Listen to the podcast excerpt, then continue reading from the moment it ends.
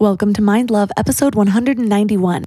Today's episode is all about unique strengths of women's brains women tended to ruminate more. Ruminate is a society that you play something in a loop. You keep thinking, why did I do that? I can't believe I said that, or I should have done that, or I didn't, a missed opportunity. And this ruminative cycle, this goes back to the neurochemistry. But for women, that was the big thing that was predicting the likelihood of them experiencing depressive symptoms. But research finds that changing one word, so instead of saying, yes, but I should have said this, or yes, but I missed out on this, is just change the but to an and. Yes, and I had a chance to present my work in front of this team. Yes, and I had a chance to network. So changing that one word activates the language center of the brain, which is associated more with an optimism bias.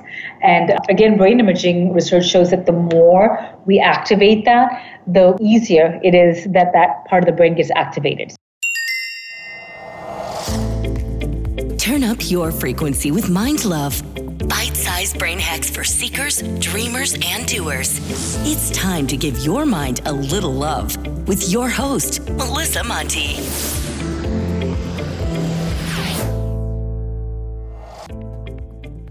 Hello, my love. If you have not yet subscribed, please hit that cute little button. Subscribing, sharing, and five star reviews on Apple Podcasts are a really great way to give back if you find this show helpful. They help the show climb the charts, which helps more people find it and helps me get even better guests for you.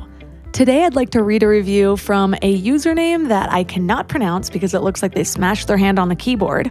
But they say, Melissa offers grounded, real spiritual conversations. I love this podcast. Melissa is so transparent and vulnerable and brings guests on the show who are operating at a high frequency and depth of wisdom. Her own spiritual maturity is what makes the show so effective. Thank you so much for this review. Even though I couldn't pronounce your username, I am sending you so much love.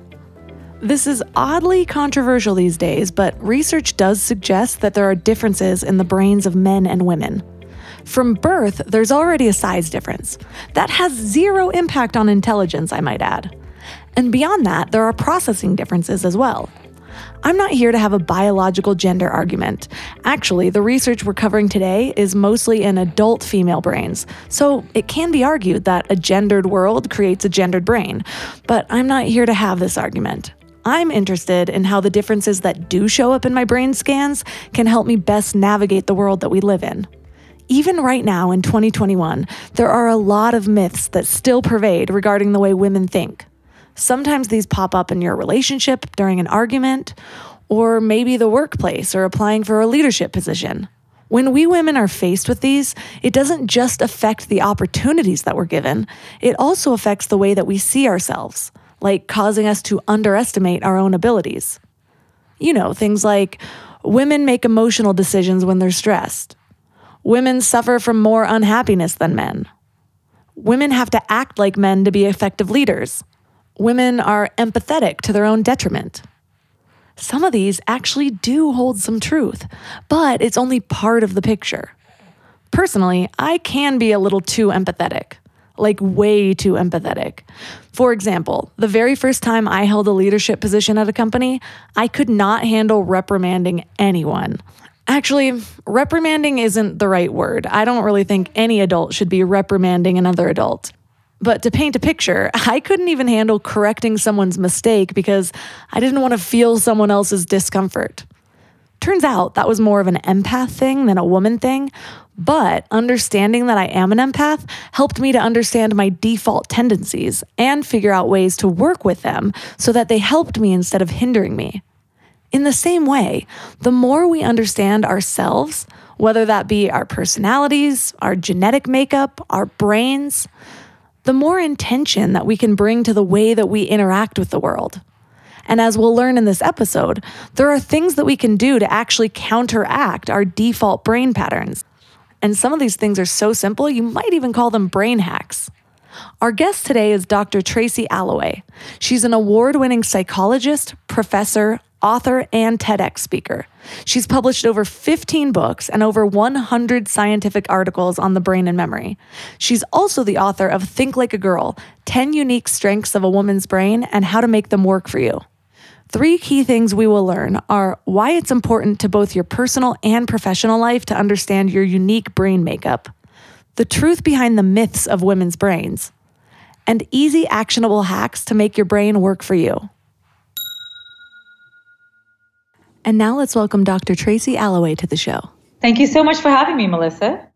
So, other than being a woman yourself, what got you interested in the difference between women's brains and the brains of, you know, Neanderthal men? Just kidding. Not my words. Um, but I was um, really interested in the book, you know, just as a psychologist and a researcher, the more I would begin to look at different studies, I noticed that typically the pattern of findings were communicated with a broad brushstroke, a kind of one size fits all.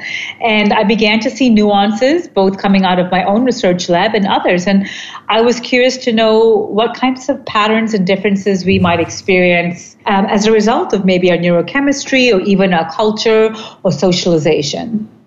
So, why does it really matter that men's and women's brains are different? What does having that knowledge do in terms of like how would it impact my life if I really understood my own brain? I think that's a great question. First of all, Melissa, and for me, it's twofold. First of all, it creates awareness about how your brains actually work, which is exactly why I position the book as looking at myths or statements that we either believe about ourselves or we're told. So things like, are women emotional decision makers? Do we have to act more masculine to be perceived as a good leader? Um, those kinds of things. So first of all, I think knowing how our brain works offers us that awareness. And this, that leads to the second aspect of that, and that's an appreciation. Once you actually know how your brain is wired or how it's working, I think we can really lean into some of those strengths and really appreciate appreciate what makes us unique, what makes us make the decisions that we do, and how to maximize and capitalize on exactly that. It's interesting because I mean, we've seen differences in men and women for so many years. I mean, way back when women had less rights than they do now, and we've made so much progress in terms of equality. But mm-hmm. those myths still pervade, even though we're proving so many of them wrong year by year.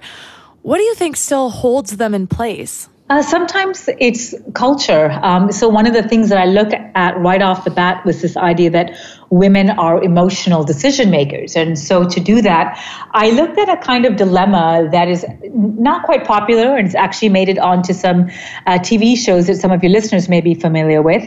It's called the trolley dilemma. And in this dilemma, you have a trolley or a train hurtling at top speed towards you, and you can see it's going to harm five people. Now, as the observer, you can switch the tracks of the train, and it would only harm one person, but you'd save the other five on the other track. And so I found that in my lab, and other researchers have reported the same pattern, is that women tend to get very upset. You know, they, they don't want to make a decision. They, in my lab, some of the women were saying, oh, this is too difficult. I just can't, I can't even imagine the situation. You know, I took things things like physiological measures to look at their heart rate, sweat glands to look at the stress response. And we do know that in the brain, there are two pathways when we come to make a decision. There's an emotional decision making pathway, typically relying on our amygdala, your brain's emotional center. And a second pathway is the cold decision making or the rational decision making, the more the prefrontal cortex located in the front of your brain. And so, you know, we had these two pathways, the hot and the cold decision making pathway. And what I found was so fascinating, Melissa, was that women make decisions not because they're weak, but because we're motivated by a desire to protect we don't want to cause harm. And as a result, we delay our decision making, which is perceived as weak. But it's actually stemming from such a powerful, positive place, and that is to protect as many people as we can. And so I think knowing that in the first instance can be really, uh, you know, powerful to know that it's not that we're emotional decision makers, but we are set up in a way to want to protect people, and that may be perceived as being emotional or weak as a result. So that explains my procrastination with a lot of my decision making. I'm glad I could help. well, one of the things you say in your book is that we can learn to turn on our rational brains in these moments. So if I'm presented with a decision where I can feel my emotions bubbling up, there's a way for me to switch to a part of my brain that will help me make a more rational decision. What are some of your tips for actually turning that on? Yeah, and this is a fun tip and something we were exploring in my research lab, and that is to stick your hand in a bucket of ice. And the reason that works is because the ice acts as a physical stress. Now, this is just for one minute, so it's not that you're spending your whole day, you know, with your hand in a bucket of ice. But in that one minute, it raises your stress levels enough that it activates your flight response. And that means your hot decision making center, your amygdala, is busy attending to this perceived physical stress, which again, from the lab, we know that um, you know both men and women are reporting this as an, an actual stressor for them. Their brains are busy attending to that, and it frees up our cold decision-making center, a prefrontal cortex, to then kind of weigh the pros and cons and make a better decision. So, you know, let's say you're offered a position in a new city. Your first thought is, well, I don't want to leave my my team. We've worked hard together. I don't want to leave my boss kind of high and dry. And so you can see this mechanism of wanting to protect, not wanting to cause harm kicking in right away. And sometimes it's hard to dissociate that emotional decision making because we're driven to protect. And so in that instance if you want to take a different perspective and maybe look at it from how it could benefit you professionally, what would this job offer you? Sticking your hand in a bucket of ice can switch your decision making pathway from a hot decision to a cold decision making. That makes a lot of sense, but I feel like I would then start procrastinating to do no harm to my hand. I hate the cold. I've never heard that before, Melissa. I'm like, but can I just get cozy instead? Can I still be rational while I'm cozy? Well, well actually, there is, yeah, there is another uh, strategy that I also found in my lab. And if you, you know, if ice isn't quite doing it for you, you can induce a cognitive stress. And that that's by counting backwards from 100, but in sixes. So you'd go, you know, 100, 94, 88. And it, it sounds, you know, easy enough, but actually in our lab, we found that it was quite stressful for our participants and also you know when i when i give talks and i'm, I'm speaking and i do this activity and you can just hear the groans when i ask people to do this they think oh no I, I can't i can't do mental math right now and so it is a small acute level of stress that's enough to switch that decision making pathway in your brain. Oh, that would work for me. But also, that all I could think about is how much that kind of shows our privilege, where our biggest stress of the day is counting backwards in sixes. well, let's talk about women, how women evaluate risk, because I know that uh, there's a discrepancy between the way men evaluate risks and, and women evaluate risks. What are the differences between the genders there? Yeah, so here, this is very interesting, kind of circling back to your question earlier about why do we still have these myths? And, and one of the myths that I found even that researchers would tackle right up front was that women take fewer risks than men and whether or not this was true so typically a lot of the research on risky behavior and and risk you know typically is defined in the literature as an activity that could cause harm could have negative consequences typically physical consequences and so a lot of the research on risk taking has focused on physical risks, you know, whether it's driving or jumping out of planes and so on. And indeed, women do report taking fewer of those kinds of risks. But that's because a lot of times the research doesn't look at actually everyday risks, the risks that matter in our lives, like leaving a job, moving to a new city, being willing to move your family, you know, maybe leaving your job to become an entrepreneur and pursuing a passion because you feel so strongly about that those kinds of risks that we do actually take on a daily basis, not necessarily jumping out of a plane, which may be a one off risky behavior. And here, researchers refer to what is called the risk return framework, where for women especially, we evaluate the risk versus the return. In other words, what are you getting from making that risky decision, looking at an emotional response. So, for women especially, they look to see if they get a positive response. So, you know, I uh, I was looking at Spartan racing in the chapter as well as a few other things, and a big thing that I found is that if you feel you're getting a positive response, positive emotion from it, it's almost like we don't even view that decision as a risky decision. And interestingly, I was speaking to a female entrepreneur, and as we were talking about this exact topic, she she just stopped for a moment and she said, it's crazy that you said that because when I was younger, I did exactly that. I gave up my job in one city, took my small family, moved across the, the country, you know, didn't have a home. All I did was have school set up for the kids and just started over from fresh. And I never even thought it was a risk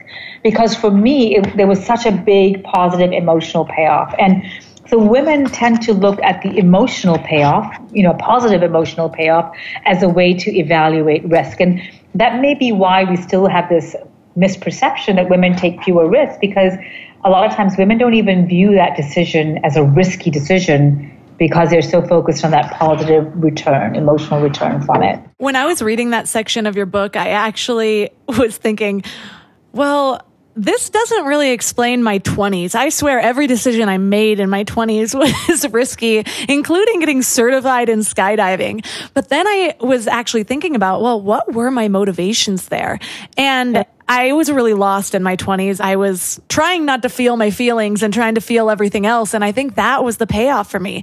That, and then also uh, the guys I was hanging out with at the time, as silly as this sounds, thought I was awesome for getting certified in skydiving. And I think that was enough for me at the time. Of course, and that's a huge emotional, you know, positive emotional payoff as well. And so uh, it sounds like it was worth the risk. Uh, I'm not so sure. At the time, it felt like it was, but looking sure. back, you know, I could have done that in a better way. But.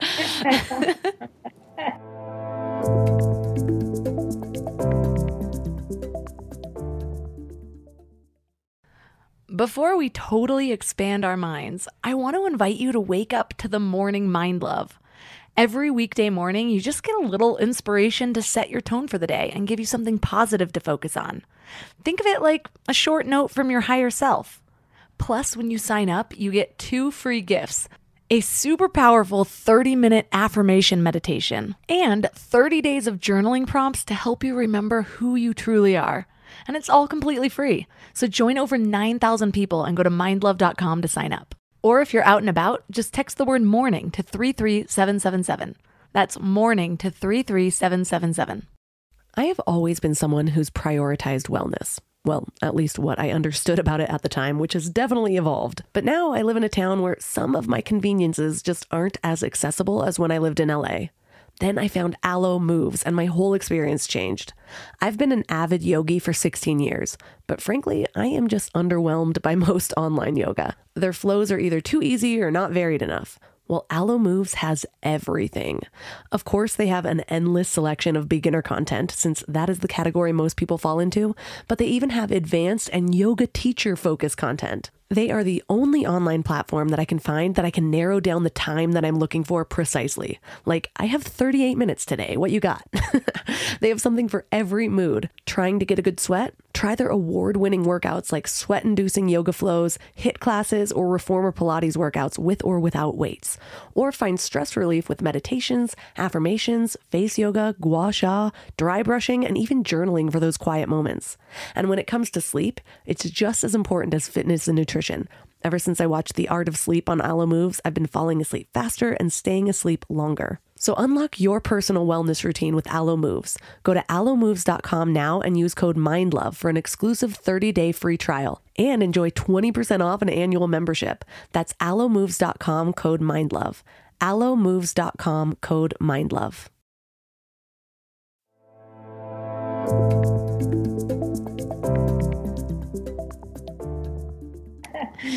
So next let's talk about romance because women it's we always get this rap for like wanting to connect and bond and they're the ones that get clingy too fast. But uh, you have found that we actually women and men both crave bonding in relationships but what actually impacts that? Yeah this is one of the are adult behaviors that actually we can trace back to childhood. And I know, you know, as a licensed psychologist, I do often get clients talking about their childhood, but this is one where there's so much science and research behind the fact that our bonds that we form right from infancy can set the stage and create a framework for how we then act and respond in our romantic attachments. And so researchers talk about attachment theory, whether we have a secure attachment. You know, do you find it easy to get along with others?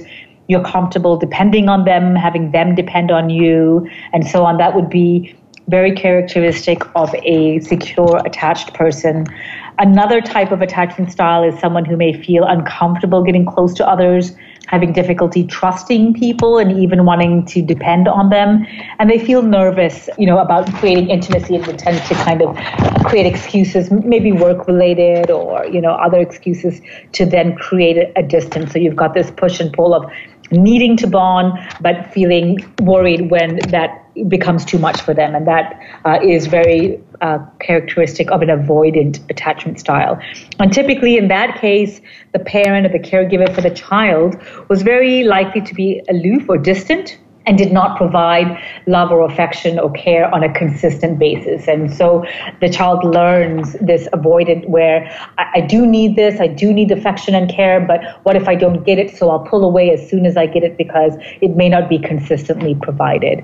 Um, and the, the final, broadly speaking, attachment style is an anxious attachment style. These are, you know, the, the individuals that would maybe cling on. And unfortunately, what tends to happen is the avoidant and the anxious attachment style tend to seek each other out because that is the pattern that they're used to seeing in their their caregivers. And so you can imagine the cycle where when the avoidant person pulls away, the anxious individual clings or, or reaches out even more, needing that validation, needing that affection, which then pushes the avoidant personality away. So this is, you know, this is something upon reflection that as adults we can begin to think about how we seek out people that we bond with that we find attached to. And the great news is is that it's not fixed. You know it's not anything that's hardwired. Our attachment style is easily one that we can unlearn relearn and and readjust. So which is i think very encouraging to know yeah, that really takes the pressure off of me. This is something that is super intriguing to me because I just had a baby that's three months old right now. And so I am currently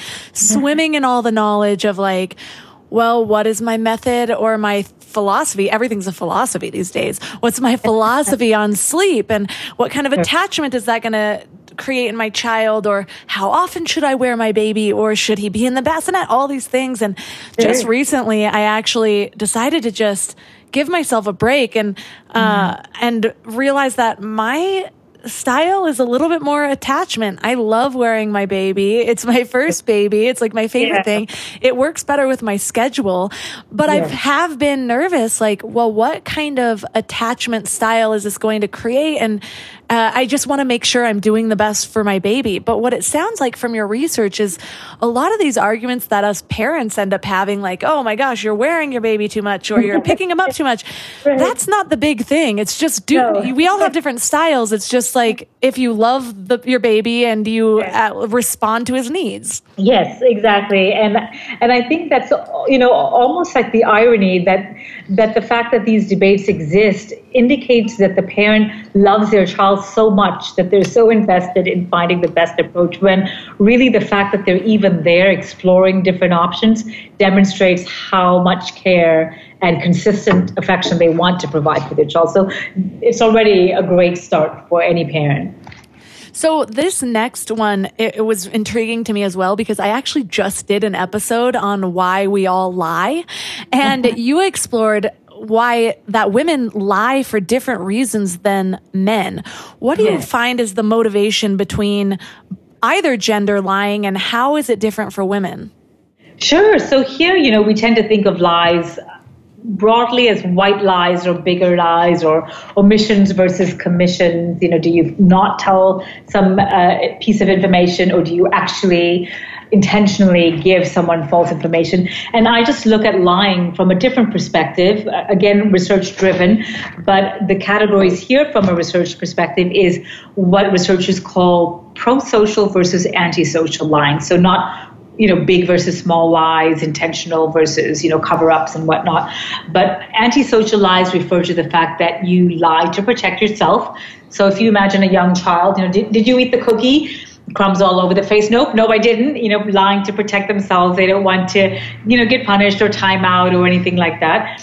Pro social lies are when you lie to protect someone else. So, did you see your sister or brother eat the cookie? And if they lie, that point they're lying to protect someone. And so, it's a different way to think about uh, lying or to conceptualize lying.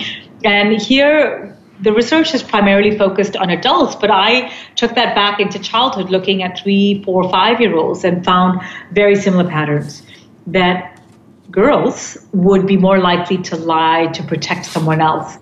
And boys would be more likely to lie to protect themselves. And we see the same thing in adults. And, you know, I was curious to see how far back we go. And we see that this seems to be something from a very early point in our life uh, lifespan that we're already practicing as women. We already begin to be other minded, uh, to think about the other person's feelings, and then go as far as to lie to protect them. So, in my research lab, I had a very fun, simple game where uh, they had little paper bowls and they had to make a basket, and they were set up for failure.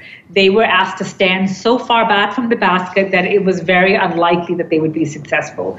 And we purposefully turned our back and said, Oh, we can't see you, just play the game don't you know don't move up from the line and try not to pick up the same ball and pick it in the basket put it you know in the basket but actually throw it in if you can and so on. And we try to incentivize them by offering a prize if they make so many baskets. And so both our boys and girls did this and we found you know the boys would be more likely to lie and say oh yes i made 8 out of 10 baskets. But when then we had another situation where we had one of our researchers, but you know the children didn't know that the researcher was one of the team. Um, the researcher would come in and would intentionally cheat. You know, would pick up the paper ball, walk over, plop it in the basket, jump over the line so they could get a little closer, and so on. And when the children were asked, did that, you know, did that adult cheat when they made those baskets? And uh, the girls were more likely to lie to protect the, the adult, the researcher. I'm thinking back to when I was a child, and I feel like I wouldn't have landed in the same category as the, the women. I probably wouldn't have helped other people. And this sounds horrible. I'm not proud of my past self, but I feel like I might have lied to say I got more. Did you find any information about outliers like that? Like, what does it say about that person? Or is, is that just how life works? There's always the outliers. Yes, I mean, I think if you think of you know the distribution patterns of distribution, the majority of us fall in the average, and then of course we have outliers. But I did find in a in a different study that uh, children, and again this has been replicated with adults as well, that who are good liars tend to have higher intelligence. So of course, if you think of the act of lying, we have to keep in mind so many different strands of information. You have to think of what you actually did what you want to hide, what you want to share, and what you think the other person knows and what you think they don't know, and kind of weave these different strands together. And um, I published a piece of research looking at seven year olds and found that at that young age, the better they were at kind of covering up their tells, if you will, and even presenting themselves very confidently, the higher their levels of intelligence were. So, you know, it may well be that um, Melissa, you were a highly intelligent child that was able to to consider all of these different factors in that situation. I can hear tiny me now. I'm sorry I lied, but I'm just smarter than you. you had talked about a way that our amygdalas can be activated to sort of help keep us truthful, if I got that right. What is the research there? Yep. So again, our amygdala is our brain's emotional center. You'll remember that from you know us talking about uh, risky decisions and the hot decision-making center. So our amygdala is one of the uh, you know parts of the brain that's that's formed very early on, and it is our emotional response. Uh, it's our stress response. It's you know when you get angry, that's what's firing, and so on. But what happens when you're telling a lie is that brain imaging studies have found that the amygdala is like a watchdog in a sense that it, it's firing. It's it's the one that's making you feel bad. That's making you think, really, I shouldn't be doing this. This doesn't feel right. I should probably tell the truth. That's your amygdala kicking in to let you know this is not a good thing you should be doing. Um, and this feeling, the amygdala's response starts dissipating the more and more you lie. So again, it's it's almost like feeling desensitized. The the more lies you tell around a particular topic, your amygdala adapts in a way and becomes less sensitive to the guilt or the deception that you are uh, presenting. So, the next uh, part of your research that I find super helpful because I think every field is a field that can benefit from creativity. Uh, a lot of people think, oh, I'm not creative, but they don't realize that they're just using their creativity in different ways. And so I'm often intrigued by ways that I can unlock that even more, whether it's little exercises or, or even just knowing how my brain works so that I can enhance my own levels of creativity. What have you found in the differences of men and women, and how can women uh, boost that part of their abilities? Yeah, that's a great question, and I think creativity is a really interesting one. It's it happens when we're not trying, and it sounds so cliche, but that's exactly what's happening in the brain when we are engaging in a creative process, we're activating a, a, a, kind of network in the brain that's called the default mode. And scientists call this your idle state. So it's almost like you're, the car's running, but you're not actually going anywhere, which is why, you know, you may wonder, why did that idea come to me when I was cooking and not actually doing that project or task that I had on my mind and has spent weeks. And then it was when I was doing something completely unrelated that it all sort of came to me. And that's the idle state, um, the kind of uh, default mode that you're, you're, it's sort of percolating in the background when it kicks in. So actually the best way to unlock creativity is by not directly thinking about the project. And so researchers find that you actually want to step away from the idea, whether it's doing an activity that you like that is automatic. Some people like running. You know, I mentioned cooking. You know, we've all heard that eureka story where um, it's sort of from the bathtub this this brilliant idea pops into your head but the point is that it's in your brain's idle state that the creative process actually begins um, another thing that you can do is encourage divergent thinking. So playing sort of fun games where you encourage yourself to think in novel or creative ways. And this is actually something that I do. Uh, I'm a professor at a university, and I actually we talk about this process with my college students. And one of the things we do is we have a word like pencil. And we try to think of as many original and unique uses or functions for a pencil. So maybe a hair tie, maybe a baby, or if you are, you know, if you had a little toy and put them in a pool as a boat. So as many original or creative ideas is just a quick, fun way to get your brain into thinking in that divergent and creative way. So is that different from the way that men, for example, boost their creativity?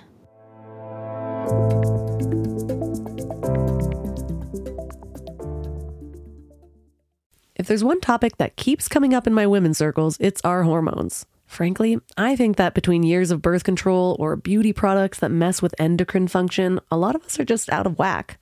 Estro Control is a formula developed by Happy Mammoth, a supplement company dedicated to making women's lives easier. It has science backed herbal extracts that help support hormonal health, especially in women who suffer from PMS. The way Estro Control eases PMS is pretty interesting. The ingredients support the liver, and that's where our hormones get processed, especially estrogen. So when the estrogen isn't processed well in the liver, women may start having PMS, spots on the skin, they get cravings, they feel low all of a sudden. Estro Control was created to help women feel like themselves all throughout the month because PMS can basically rob us of a week of our lives every month. Totally not fair. Estro Control is made specifically for women who are premenopausal, so it's perfect for women that haven't entered menopause yet. And in fact, it's amazing for perimenopause when hormones start to fluctuate and PMS can turn into a beast. I have been relearning myself postpartum. I just started my period again when my baby was 10 months, and I forgot how wild these hormone changes can be. I wanted something to just maintain optimal hormone levels and help with mild mood swings, and Estro Control is perfect for this. For a limited time, you can get 15% off your entire first order at happymammoth.com with promo code MINDLOVE at checkout. That's happy, and use promo code MINDLOVE for 15% off your first order. And now for another episode of Lies We've Been Told About Our Health. We've all heard we need eight glasses of water a day, right? Well, hydration isn't actually about water intake. It's about the balance of water and electrolytes so that our bodies are actually absorbing the water instead of just passing it through. A lot of people go for those sugary sports drinks, but let's be real, those do more harm than good. I've found a better solution Element. It's a zero sugar electrolyte drink that's all about effective hydration.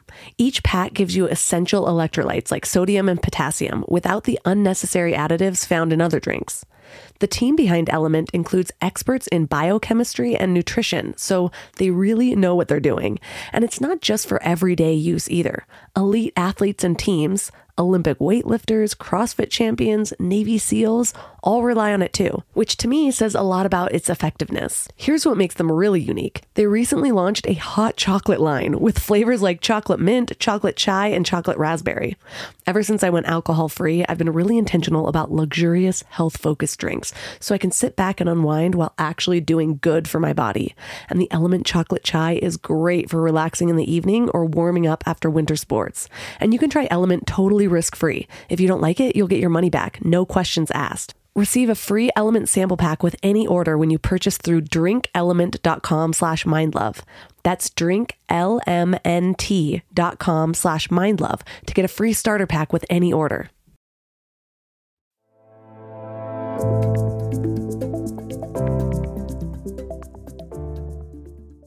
So, is that different from the way that men, for example, boost their creativity? Yeah, that's a great question, Melissa. So typically, when uh, male brain is being creative, brain imaging finds that it tends to be localized. And by that, I mean if you're working on a visual problem, the visual regions of the brain tend to be activated. In contrast, for women, there's a more general activation pattern. So women are drawing from all different parts of the brain, not just their visual center. They could be drawing from their language center, maybe their sense of smell, something that's kind of kicking in and, and bringing in a, an idea from a, a different uh, sense location in the brain.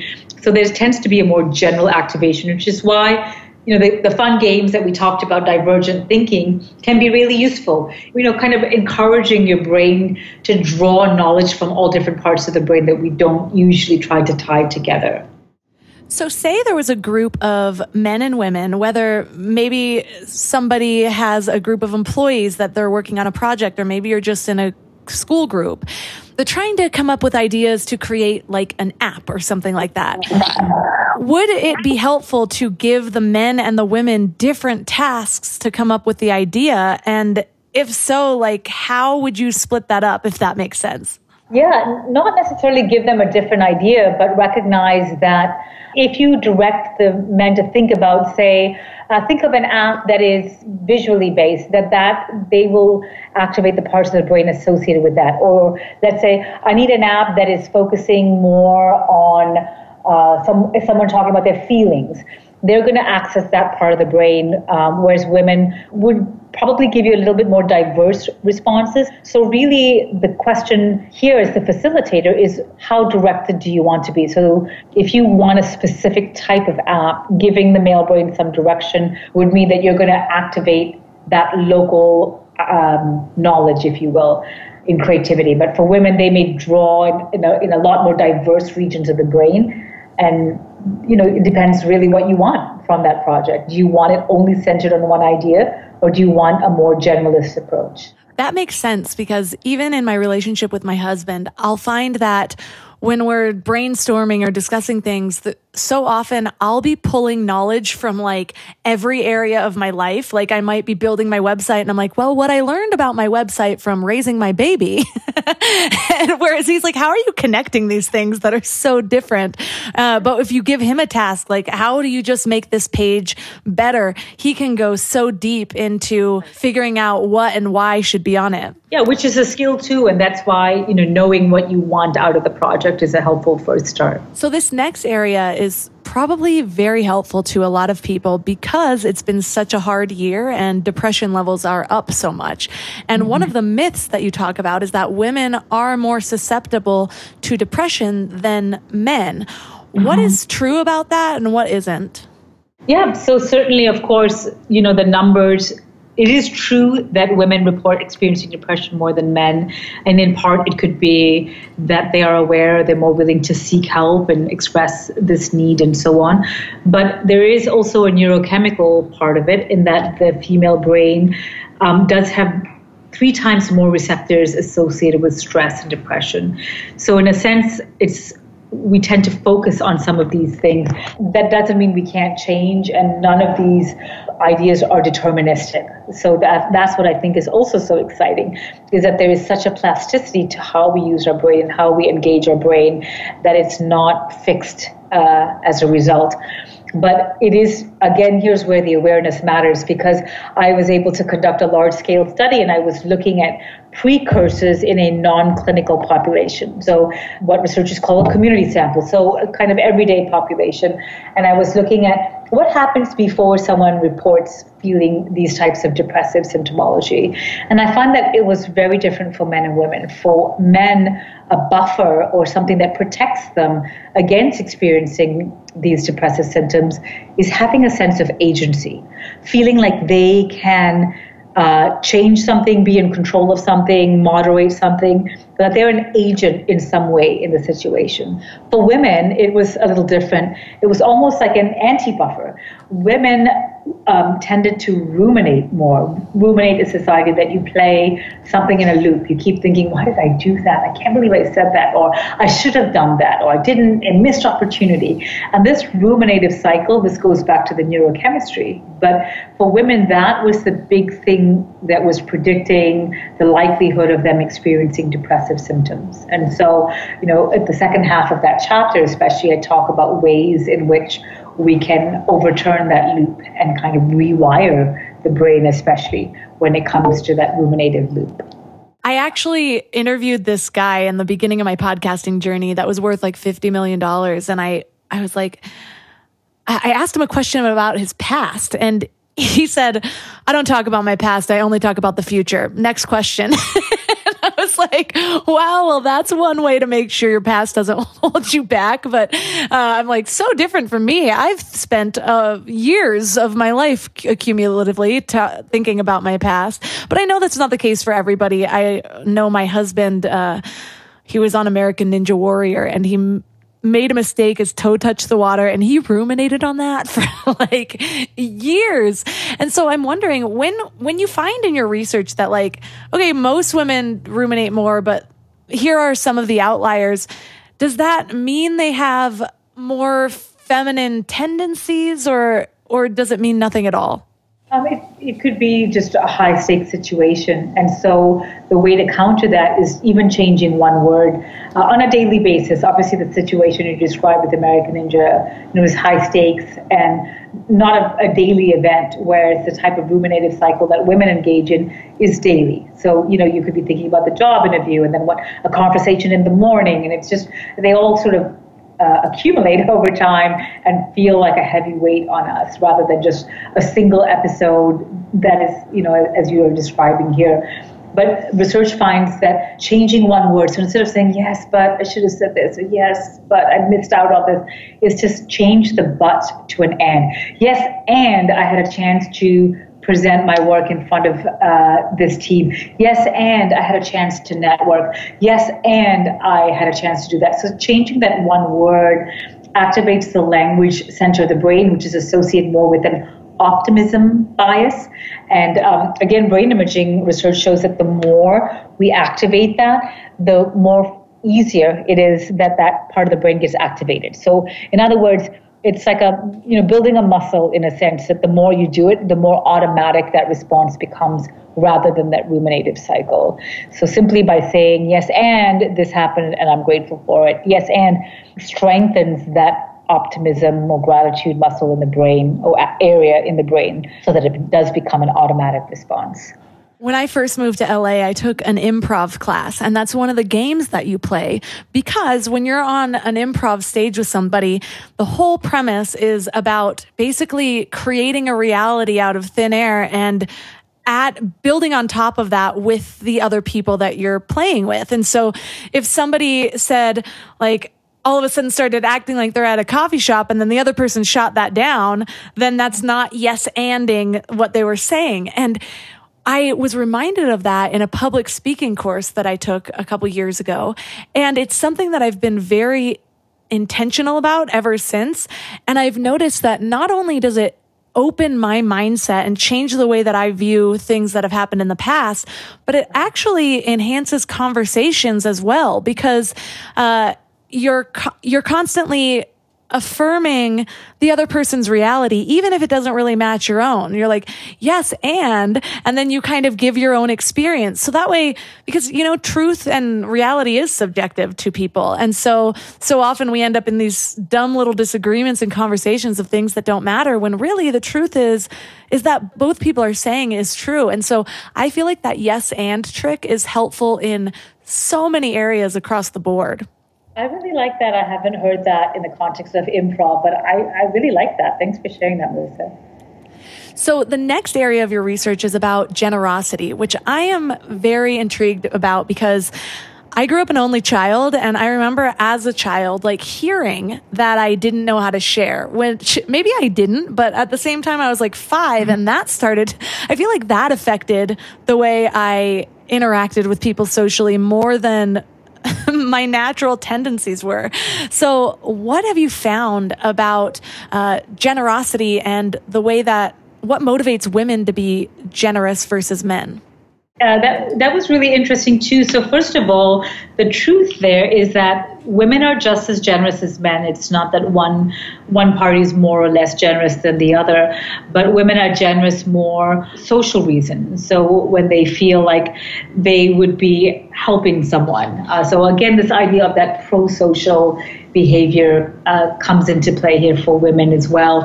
And in part, it has to do with a part of the brain called mirror neurons. And mirror neurons, like the name suggests, are the part of the brain that mirror someone else's feelings or emotions. And that's the basis for empathy. So if someone is saying, I feel really sad today, you know, and oh, I feel really happy today. It's our mirror neurons that reflect that, and we can we can empathize. We can say, oh, that's great. Tell me a little bit more about what made you happy, and so on. And so it's that sense, so sense of mirroring, that motivates women to give or to be more generous. So, say you are a woman that doesn't feel that you're often generous, but it's something that you want to work on. You almost consider it your own personal character flaw. What are some tricks to encourage that part of your brain to open up a little bit to become more generous? Yep. So in my own research lab, one of the things we were looking at is a, a, very similar question to what you just posed, Melissa. And one way that we found women would be more likely to be generous if they felt a sense of belonging or community. So in other words, you know, if someone they weren't driven by a cause, they were driven by if that cause reflected a community that they identified with. And, and that's a big difference. So if you can find a group or a cause that is strongly personal, then women are more likely to feel generous to that. So again, feeling connected plays an important role in generosity for women.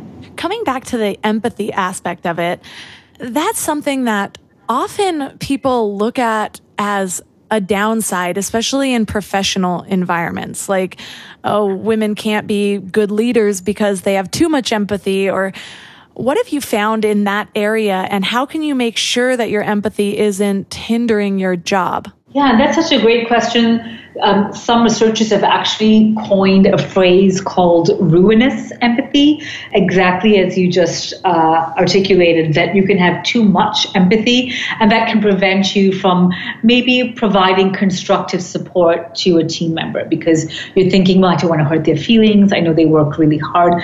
And that's a kind of ruinous empathy. And so, a way to uh, moderate that is, first of all, instead of making it personal, like you need to fix this or you didn't do a good job, is to focus on the project. The project could be improved by adding this, or, uh, you know, so focus, dissociate the person from the target or the goal of the project. And that's one way in which you can circumvent feeling an, an overabundance or a sense of ruinous empathy that uh, some women do sometimes struggle with in the workplace. So, after doing so much research to kind of figure out the differences between men and women's brains, how has that changed the way that you view yourself and your own brain and the way you work since learning all of this?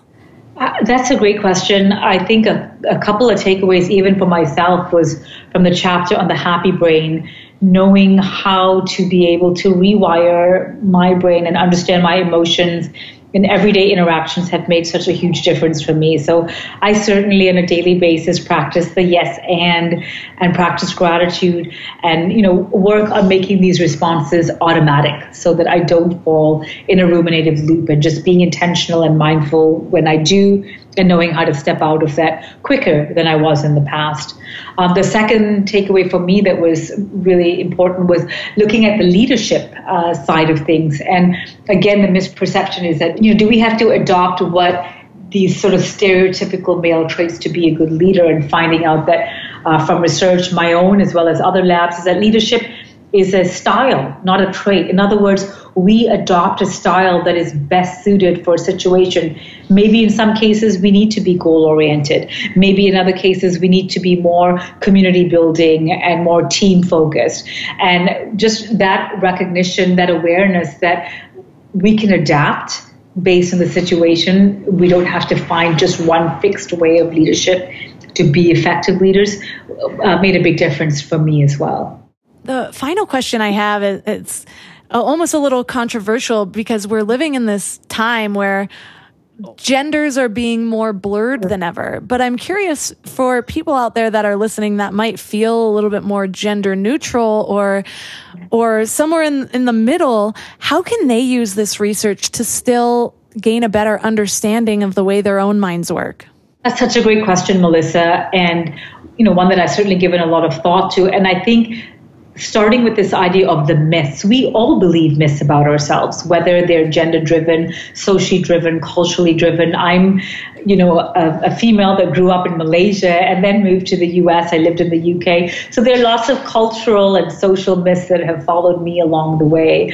And I think really what I would like the reader to first of all is have that awareness what is something that you are holding on to as a myth and be able to explore how you can maximize your strengths and how we actually approach situations, whether it's risk, whether it's happiness, whether it's bonding, leadership, and so on. So I think that's really the message of the book is that even when it comes to the brain, it's not hardwired. There is a sense of plasticity, plasticity, and the goal for each of us is to have that awareness for how, you know, what might what might be the myths that are holding us back from maximizing our strengths and and leaning into the strengths, and how can we uh, use these little tricks of the brain, whether it's changing a word, whether it's you know understanding our attachment style, and how we can maximize the way in which we interact and bond with people around us. I love that answer. And uh, even as I was reading through the book, there were certain things where I'm like, well, my brain falls more in the man side for this one. And, and that didn't feel polarizing to me, or it didn't feel like I was suddenly left out of the research. I was just like, okay, well, if my brain feels like it relates more over here in this area, then I'm going to use these tips, you know? And so uh, thank you for addressing that. Thank you so much, Melissa. And for listeners that are interested in learning more about the way that their brains work or some of your research and the differences of it all, which is just so interesting to me, where is the best place for them to connect with you online? Um, I have a website, tracyalloway.com. Um, I'd love for them to come by. I have lots of video resources there. I'm also on social media Dr. Uh, that's Dr. Tracy Alloway on uh, Twitter, Facebook, Instagram, LinkedIn. I'd love to be able to connect with your listeners there as well. All the links mentioned in this episode will be at mindlove.com slash 191, including the link to Dr. Tracy Alloway's book. And if you do click from that link, it does provide a small amount of affiliate income for MindLove, so it would be greatly appreciated. Your challenge for this week is to pick one of these little hacks that resonated the most to you and try to use it throughout the week. The more you use it in this one week period, the more likely you are to take it with you long term. So I am obviously taking the ones about making emotional decisions when stressed. Lately, I can feel myself getting into fight or flight even more often, and I think maybe it has something to do with being a new mom or I don't know. Well, I love the idea of my hand in ice water, although I do tend to not like the cold. So the counting backwards for me is something that I can do no matter where I am without any extra tools. So the next time I feel stressed or getting into fight or flight, I'm going to take a deep breath, which is a good practice, anyways, and count backwards in increments of six and we'll see how it goes. I'd love to know which one works best for you, so reach out to me at MindLove Melissa. If you want to support the show even more, go to mindlove.com slash premium to join our exclusive community. You get extra episodes, monthly meditations, calls with me, a bunch of other goodies. It's a lot of fun, and it's just a really great way to support the show that you love the most. I am not making an assumption there, I am manifesting. Another great way to support the show that is a win win for everybody is to support one of my amazing sponsors.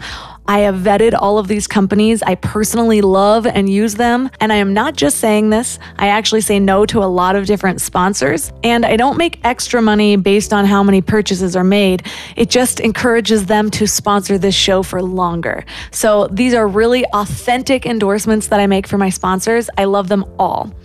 And finally, thanks for giving your mind a little love today, and I'll see you next week. Thanks for tuning into Your Higher Frequency with MindLove. Head to mindlove.com for a free gift to keep your vibes up until next week.